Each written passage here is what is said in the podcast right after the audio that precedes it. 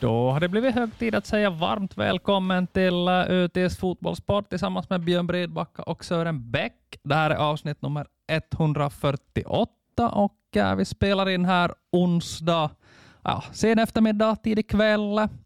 Samma dag som jag har haft pressinfo inför eh, lördagens hemmapremiär mot Käpa och några dagar efter den här inledande förlusten mot SJK Akademia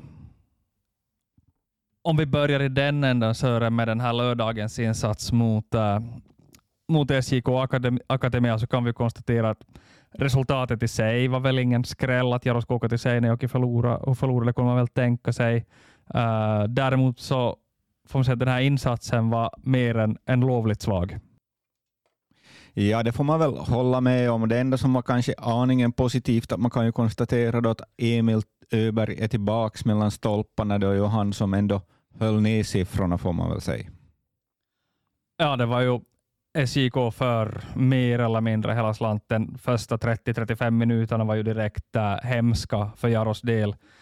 Uh, Steven Ward var ju själv inne på det där att bollen brände i fötterna som det brukar heta och det var det minsta man fick säga att Jaro hade ju svårt att få, få liksom passningssekvenser med fler än två eller tre passningar innan bollen på ett eller annat sätt då passades fel tappades till motståndare eller på något sätt äh, dribblades ut över kortlinje eller sidlinje och all, allting gick på tok. Mm, och så kändes det också som att SJK varje gång man fick bollen i princip bara rusade rakt över genom Jaros mittfält. Där var äh, Markus Kronholm och, och Sergej Jeremenko hade alla sorters problem i, i det defensiva arbetet. Ja, det, man kan väl konstatera att det här mittfältet då var egentligen då två, två defensiva och två offensiva, så såg det ut i alla fall. Och, men alla, alla då på något sätt, Eh, vet jag, avstånden kanske var för stora, men det är ju kanske inte heller det, det mest rappa i steget, det här som var där med Jeremenko, Kronholm och Hotta. Och då Björkskog, då som, att, att det var kanske inte, inte världens rappaste mittfält. Jag tror att de avstånden behöver vara relativt korta mellan dem för att de ska som, uh, ja, för, eftersom, ja, det, är, det är det snabbaste helt enkelt. Nej, där fanns ju inte snabbheten och, och Jaro fick ju liksom inte tag i pressen, inte, inte någonstans på hela planen, precis som du är in på där, att vi ska inte lägga all, all det här uh, hela skulden på Kronholm och, och, och Sergej Jeremenko, även om de förstås skulle vara som de som, som bar upp det där mittfältet med sin rutin. Men, uh, men, men det där börjar ju från, från liksom första, första pressen, att ingenstans egentligen fick jag tag på SJK Akademi över, över hela banan, utan, utan de, de bara sprang förbi. Mm. Ja, och uppspelen då var mot en, ofta mot en felvänd Joni Remesaho, ensam på spets. Det, som, det kan ju som inte lyckas. Nej, det såg faktiskt ganska hopplöst ut. Sen är det klart det blev bara 1-0 som du var in på, tack, mycket tack vare Emil Öberg och Jaro hade ju två, tre sådär, vad ska man säga, då, tre kvarts chanser i alla fall. Att det är klart med lite tur skulle Jaro kunna få med en poäng där, men uh, det var man inte förtjänt av. Uh, och uh, det var betydligt närmare 2-0 än 1-1 var nog min känsla i alla fall. Uh, vi kollade lite statistik just från den här matchen och enligt det så var då målchansstatistiken väldigt jämn. Uh, men jag skulle nog säga att den här hörnstatistiken 11-0 till SJK Akademia var, var mer talande för matchen än, än den här målchansstatistiken. Ja, det, det, får man väl säga. Det var svårt bland utespelarna att, att jag gav väl typ vitsordet sex åt alla. Det var svårt att säga att någon skulle liksom egentligen varit bättre än någon annan eller stuckit ut på något sätt eller gett, gett någon typ av hopp. Att kanske då att Brunell spelade upp sig, han var ju då allra högsta grad inblandad i det här baklängesmålet som kom, så det drar ju ner hans betyg, men, men han kanske då spelade upp sig i alla fall. Jag tyckte att Johan, bortsett från det här insatsen där vid målet som ju Emil Öberg försökte förklara att det var en väldigt svår situation ju, med, med, det här att det var lite, man visste inte vem som skulle göra vad och så här att det blev, det blev lite, ja, det blev knepigt helt enkelt. Och jag menar att det här kan ibland vara svårare än ett rent friläge nästan när, när det blir på det här sättet.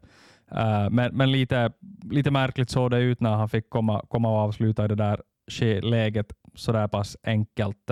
Men efter det så tyckte jag att Johan Uh, tillsammans med Emil var det de som, som räddade, räddade Jaro från, från styggare siffror i, i Seinejoki den där kvällen.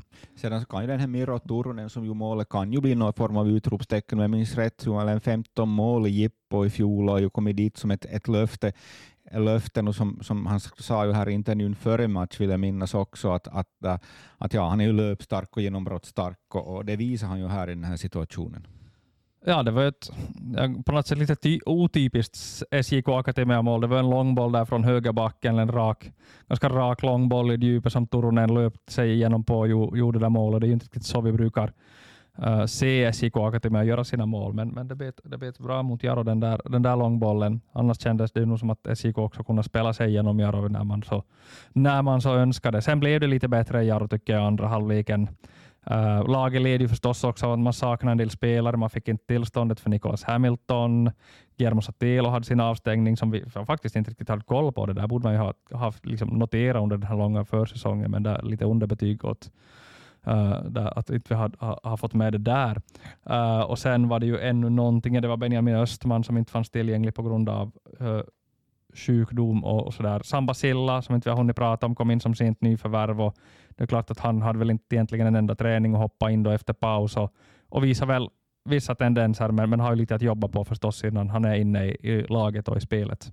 Ja, jag tror ju att på något sätt då det är både offensiva Sambasilla och offensiva vänsterbacka också Tela, men, men just att, att Sambasilla framför allt är löpstark och har ett bra driv i steget på, på lite längre löpningar. Så jag, på något sätt att han skulle ändå få som vänsterback kom, komma liksom bakifrån nerifrån, alltså löpa in på tomma ytor. Det tror jag är mera hans spel. Om man vill ha in båda i, i startelvan så ska jag kanske då lägga kanske Sotelo lite högre upp, mera kanske en kombinationsspelare, bra på små ytor, kan spela vänsterkant eller till och med mittfält då kanske, för att få, få ett kanske lite rappare, rappare ben och lite rappare fötter där på mittfältet, kanske någon som kan också gå lite djupled från mittfältet. Att det, möjligen skulle en sån roll kunna vara möjlig på, på sikt här för Sotelo. En annan som skulle kunna ta en sån roll om man vill få in lite fart där, så, så är ju en Jim Myrevik som då kan läggas lite, lite vart som helst, kan, känns det som. Ja, vi har pratat Sören ganska mycket de senaste dagarna om, om rollfördelningen just med Samba Silla, Guillermo Sotelo på ett sätt lite liknande spelare, offensiva vänsterbackar som du är inne på. Och jag tycker den här mittfältsrollen för Sotelo låter väldigt intressant. Det har jag pratat om förr, att, att, att ser man liksom som rent fotbollsmässigt vilka kvaliteter som finns så tycker jag fortsättningsvis att Guillermo Sotelo står ut i Jarostrup som den absolut skickligaste spelaren. Uh, och precis som du säger där att Skojaro Eh, i, i den mån man spelar 4-3-3, då liksom satsar på det tremanna mittfältet, så tycker jag faktiskt det skulle vara intressant att se Sotelo i den här offensiva mittfältsrollen där med Marcus och Sergej bakom sig. Som, han är skicklig med boll, han har bra passningsfot, han är en bra kombinationsspelare, han kan utmana, läsa spelet och är helt rapp i fötterna. Uh, och, och, och, det här, jag tror att, och, och dessutom kan han ju sitt försvarsspel, så att han skulle liksom vara, vara tacksam att ha den här första pressen också. Uh, så, inte så farligt fast när man drar på sig en frispark där på offensiv plan. Uh, nej, exakt. Det är lite, lite lugnare med, med den saken. Så att, uh, vi får väl se om, om, om Steven Ward kan resonera i liknande banor, men, men, men jag skulle faktiskt vara intresserad av att se Guillermo Satelo i den där rollen. Och det är förstås också ett sätt att få honom ännu mera i, i, i skottläge. Vi vet ju att han har ett väldigt, väldigt bra, en väldigt, väldigt bra vänsterfot när han får, får chansen. Ja, en annan möjlighet är ju förstås att genom åren det är ju spelats med många, det har varit svårt att överlag i vilket lag som helst att hitta vänsterbackar. Man har högerfotade vänsterbackar. Varför skulle man inte då Uh, på samma sätt kunna ha en vänsterfotad högerback. Så det är ju möjligt att man skulle ha både Sotelo och um, Silla som, som, som ytterbackar. Att det, varför skulle det inte kunna vara möjligt? Och speciellt nu med har det här läget med Aron Bjornbäck, han har varit tror jag till och med ett par veckor i KP och varit bort mycket från träning det syntes väl på bollberöringen skulle jag säga Seinäjoki också att, att, att det, det saknas lite där. Så att, att det är inte helt omöjligt redan nu på lördag att vi får se, se den båda som ytterbackar. Alternativt är då att man, man kör som en, en Jim Myrevik då igen, som man kan tydligen lägga överallt som sagt, som, som högerback. Ja, det här det på något sätt följer det här kanske Sören, lite den röda tråden i Jaros lagbygge i vinter. Här när vi, det var väl ungefär två månader sedan, kanske lite drygt, som vi satt här i den här studion med Steven Ward och han ganska tydligt antydde att det blir nog ingen vänsterback i Jaro den här säsongen och nu sitter vi här med två mer eller mindre ligamässiga vänsterbackar och vet inte riktigt hur vi ska placera dem.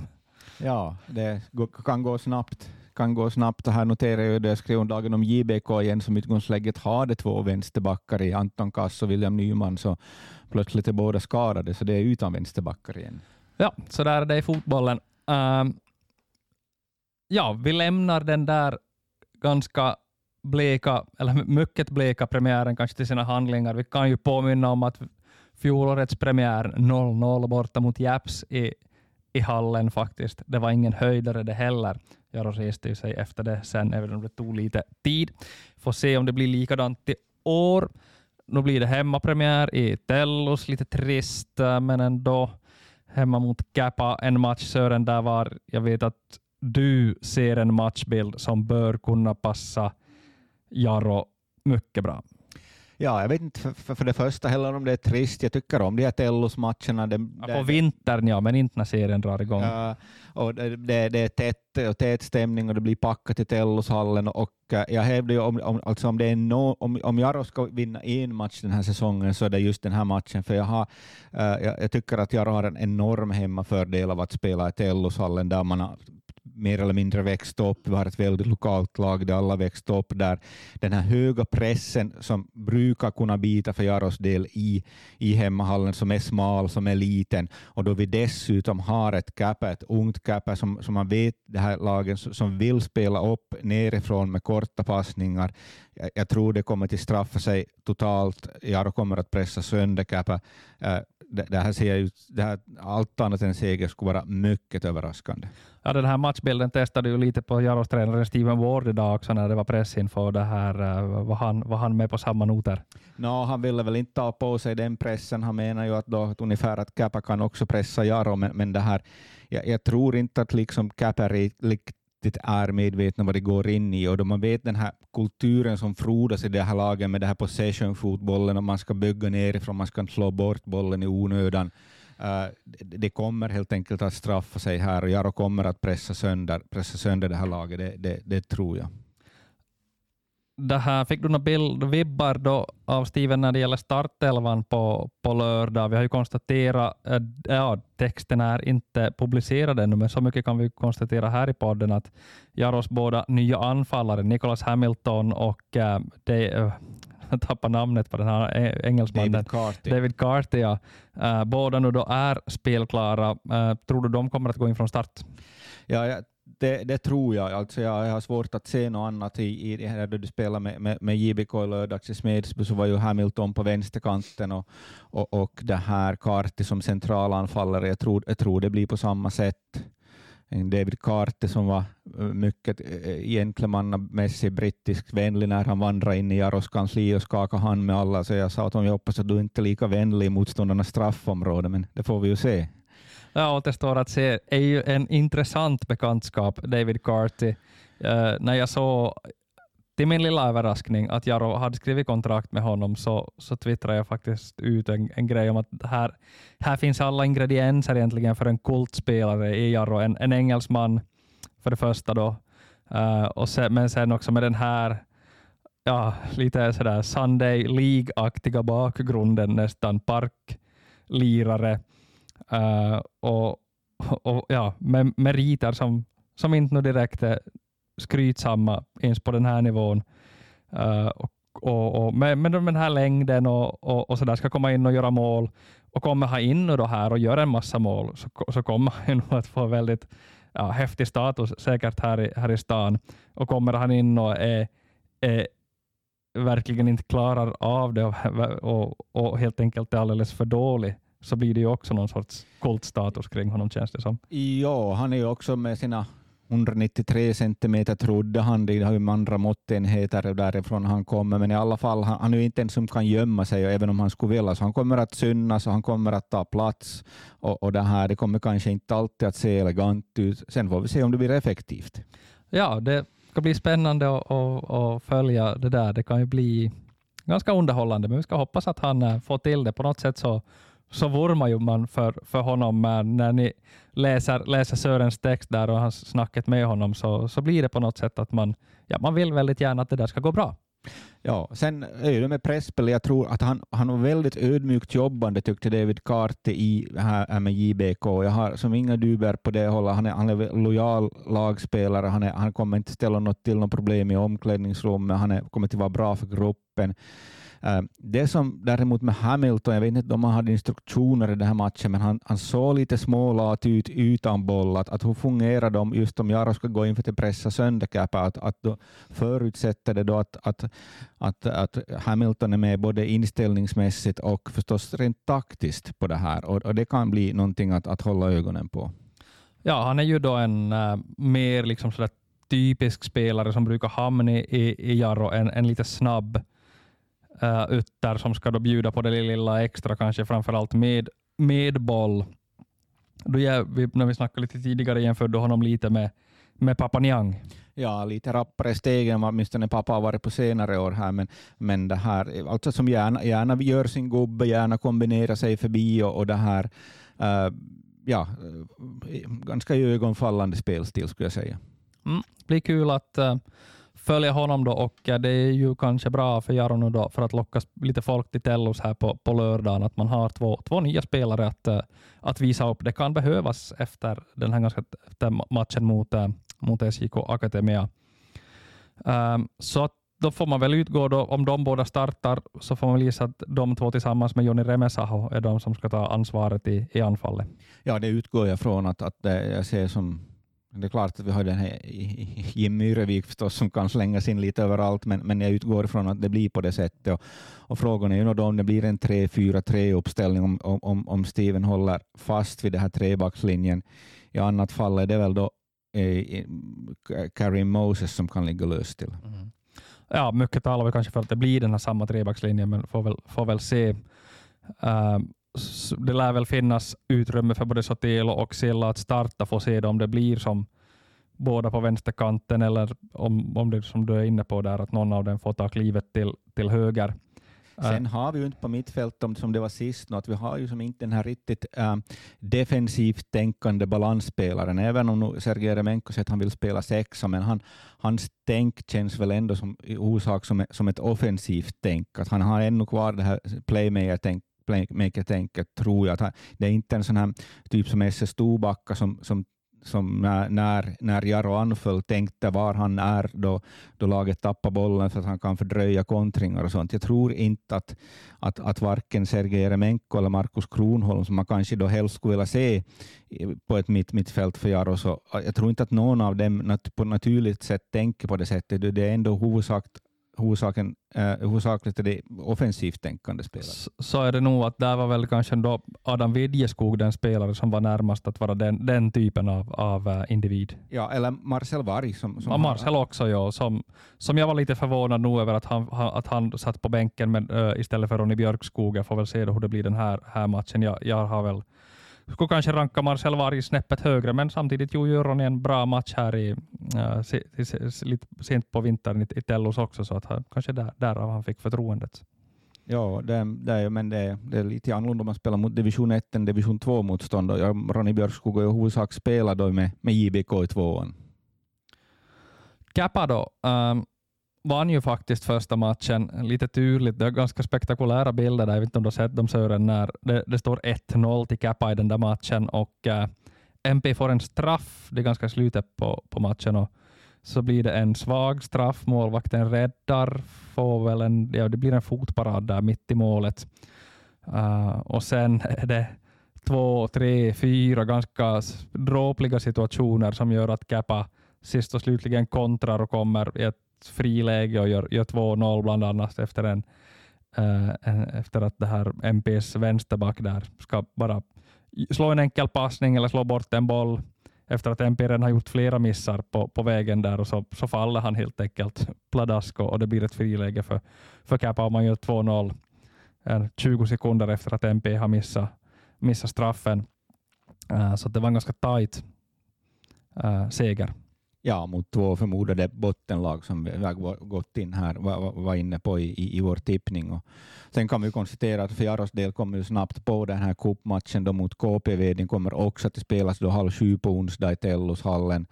uh, av olika orsaker. Uh, så, så det Larsmo-alternativet utreddes väl lite, men det visar de här läktarna som har flyttats från, cent, från västra plan, så det kan, får man ännu inte använda för det är inte fastmonterade helt enkelt. När vi konstaterar att det är ett tajt schema också som gäller för Jaro här och, och vi får väl säga att, att det är en viktig match, den här lördagens match mot Kappa, för sen kommer det som sagt, det blir tätt med onsdag, KPV hemma och sen då bara några dagar senare så gör man den långa resan till Ekenäs, tuff bortamatch. Veckan efter det är det TPS hemma, så det är svåra motståndare som väntar där. Så att den här, eh, en trepoängare mot, mot Kappa så skulle nog vara viktigt för, uh, för, för lugnet och, och, och arbetsron där i, Eh, i, i, i gruppen så att man inte behöver börja fundera på att man plötsligt ska bara stå, ha någon ströpoäng där efter, efter fyra, fem omgångar. Ja, och så, som sagt ett KPV då också som, som nu, är det, nu är det då officiellt klart det som Lasse, Lasse Grani var inne på här i, i samband med förra matchen att Nilo Kujasalo, pojklandslagsspelare som har varit faktiskt i HJK-truppen och senast här i Vasa i lördags då, men, men har förstås då svårt att få speltid i, i KPV så han är nog klar för KPV. Han, han är väl då i första hand vad jag förstått en balanserande mittfältare som, som kan göra då att man kan knuffa upp Sebastian Manström ett steg i någon form av nummer åtta-roll och det här ge, ge större offensiva friheter åt honom. Det låter ju som en mycket bra värvning av KPV i det här läget. Ja, verkligen. Det känns som att uh, det är väldigt viktigt och kan betyda väldigt mycket för KPV som ju har förstås en tunn trupp, men också så det här att man får använda Sebastian Manström ännu offensivare. Nu blev det ju noll mål hemma mot JJK, så att eh, man behöver ju sina offensiva krafter verkligen. Eh, det var ju kanske en liten missräkning. Jag tyckte att KPV hade möjligheterna där, men eh, ja, det blev bara 0-0 hemma mot, mot JJK. Ja, det var väl Vitor Gomes, Korsnäs-anfallaren från i fjol, som hade en nick i stolpen där i början, tror jag. Sen, sen sista kvarten och slutet av matchen så tog JK mer och mer över. Inte vet jag om KPV tröttnar, de vill ju spela med en hög press och det kan ju förr eller senare så, så, så, så kanske man inte, ja, man kanske inte orkar 90 minuter med det. Till helgen kör ju division 2 igång också. JBK och GBK går in i säsongen. Vi har haft en förhandstext på, på det här JBK. Uh, eh, och eh, det är ett spretigt, lite svårgreppat JBK Absolut, ja, det får man ju säga. Nu blev det ju klart då, det här som jag varit inne på några dagar här, att det kommer, för, för, eftersom Jarro har så pass bred trupp som man har, och man får bara lägga tre seniorspelare åt gången i, till JBK inom ramen för farmakontraktet, så har man nu då ytterligare lånat på tills vidare kontrakt. Tills vidare har man lånat då tre spelare, målvakten Joa Snellman, mittback då i första hand Rasmus Korke och ytter Teemu Järvelahti till, till JBK.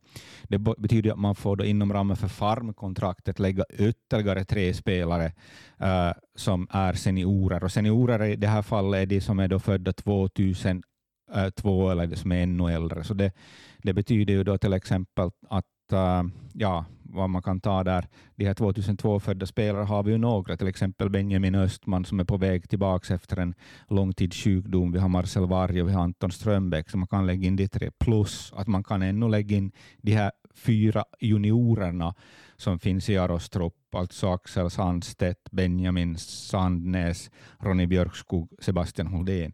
Så i teorin så kan Jaro fylla JBK med tio spelare.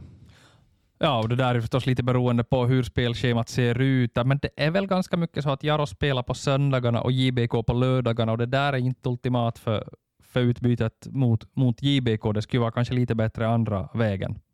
Ja, nu har jag inte studerat hela säsongen hur det där går, men just som, som det här veckoslutet nu så finns det ju möjlighet att man, man kan ju utvärdera och se hur, vilka som spelar på, på lördag för Jaro och det här, alla i det här skedet behöver ju i princip matcher, så jag tippar att det blir blir ett mycket Jaro-influerat JBK. Sen får man ju se då liksom hur det här tas emot i, inom den så kallade JBK-truppen där. Men den är hyfsat tunn och minst det var nio spelare som man har, har egna så att säga. Så, så det här, och där är några skadade, till exempel Anton Kass, då vänsterbacken.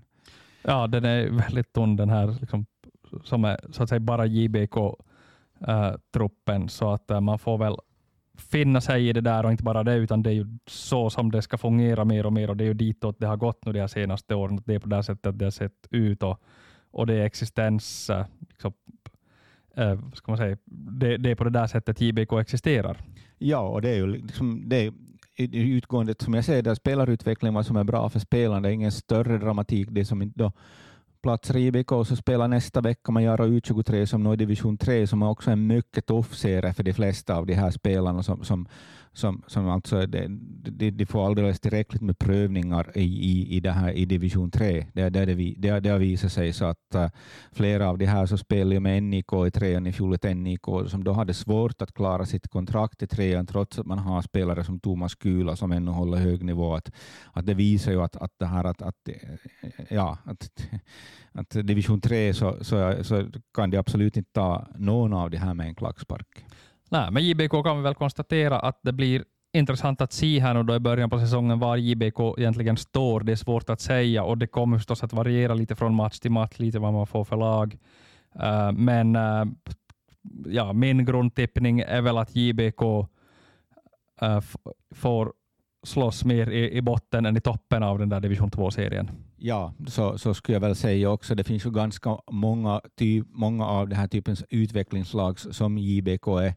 Så det, det, det är ju inte det enda som, som, som, det lever på, på, på ett liknande sätt. Att de, de har, de har som samarbete med, med, med ett lag högre upp i divisionerna. Så att, äh, ja, men det ska bli intressant att se. GBK går också in i säsongen här i helgen när Niklas Tjeckos andra GBK-bygge.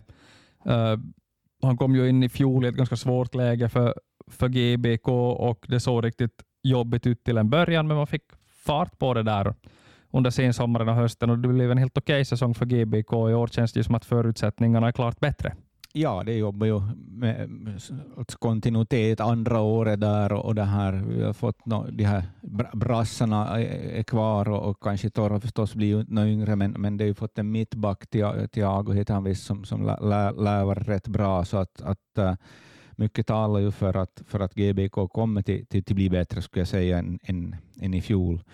Uh, lite bekymrad kanske att en spelare som man har sett, inte fått upp speciellt många ur egna led som håller för den här nivån på, på lång tid, men Elis Åström var ju en sån, men han är bort nu. Att, att, att, det, här, att det skulle vara viktigt för GBK att, att hålla tag i den här typen av spelare.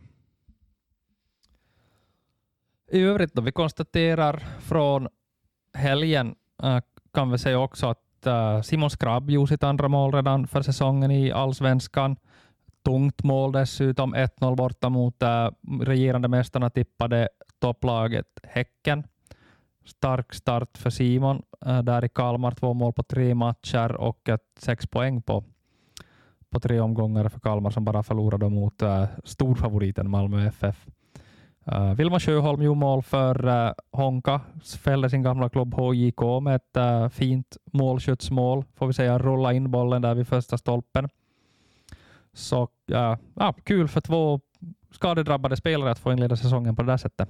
Ja, på tal om Kalmar kan vi notera då att, att äh, Isak Vidjeskog har ju varit med i truppen, men vad jag minns på rak arm så där inte väl hoppa in ännu, men åtminstone han börjar ju närma sig. Han är med i matchtruppen och storebror Axel såg jag faktiskt här igår på, på Kups Honka. Han spelar ju en aningen otippat kanske högerback nu i, IKUPS, Kups, att eh, kanske man inte hade många som hade trott, trott här för några år sedan, men, men det här tycker jag ändå utvecklats och, och det här förvisso wingback kan man ju säga, det har en trebackslinje eller fembackslinje, eh, Kups, men, men det här i alla fall verkar ha etablerat sig, dock ett mycket svajigt Kups som, som, som äh, inte tycks hantera den här mm, episoden här med efter Valakaris, äh, efter att han försvann på ett, på ett speciellt bra sätt.